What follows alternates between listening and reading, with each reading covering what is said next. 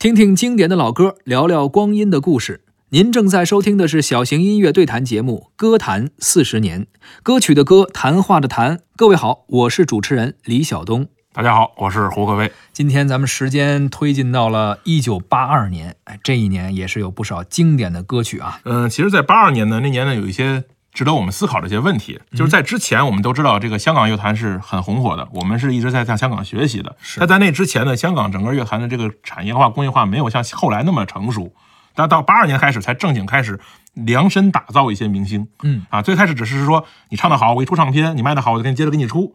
那并没有说根据一个明星为开包装啊、策划呀，这个整个开始这个艺人包装年代，从八二年开始，整个香港开始，甚至以徐小凤为代表，嗯啊，开始后来的，比如说谭咏麟呐、张国荣啊、林子祥啊、梅艳芳啊，都是在那个时候开始被包装起来的。它形成了一个造星的体系。没错，所以你可以说，八二年之前的香港明星，他们的这歌星啊，他们可能是真的是按唱唱出来的，野蛮生长。哎，而八二年以后的港台明星，他们有更多的这种。呃，包装啊，这个培养啊，甚至是重新去学习提升的一个过程。那么这个时候呢，我我们也会发现，我们大陆的歌手也从那个时候开始发现了这个香港现在他们的这个这个趋势。那我们后来的等到我们九十年代中后期啊，到包包括两千年以后，我们的很多流行音乐人也是这样的一个模式来把往往上打造的。唱片公司啊，没错，经纪公司啊，是这样的。包括现在可能咱们还会再引进一些国外比较新的造星的，是这样的。什么练习生现在这这两选秀节目什么的，这都是一脉相承的。歌曲啊，经过这四十年不断的变化。艺人的养成啊等等，其实这种方式也是在不断的，是这样的，越来越成熟，越来越成熟体系了。对。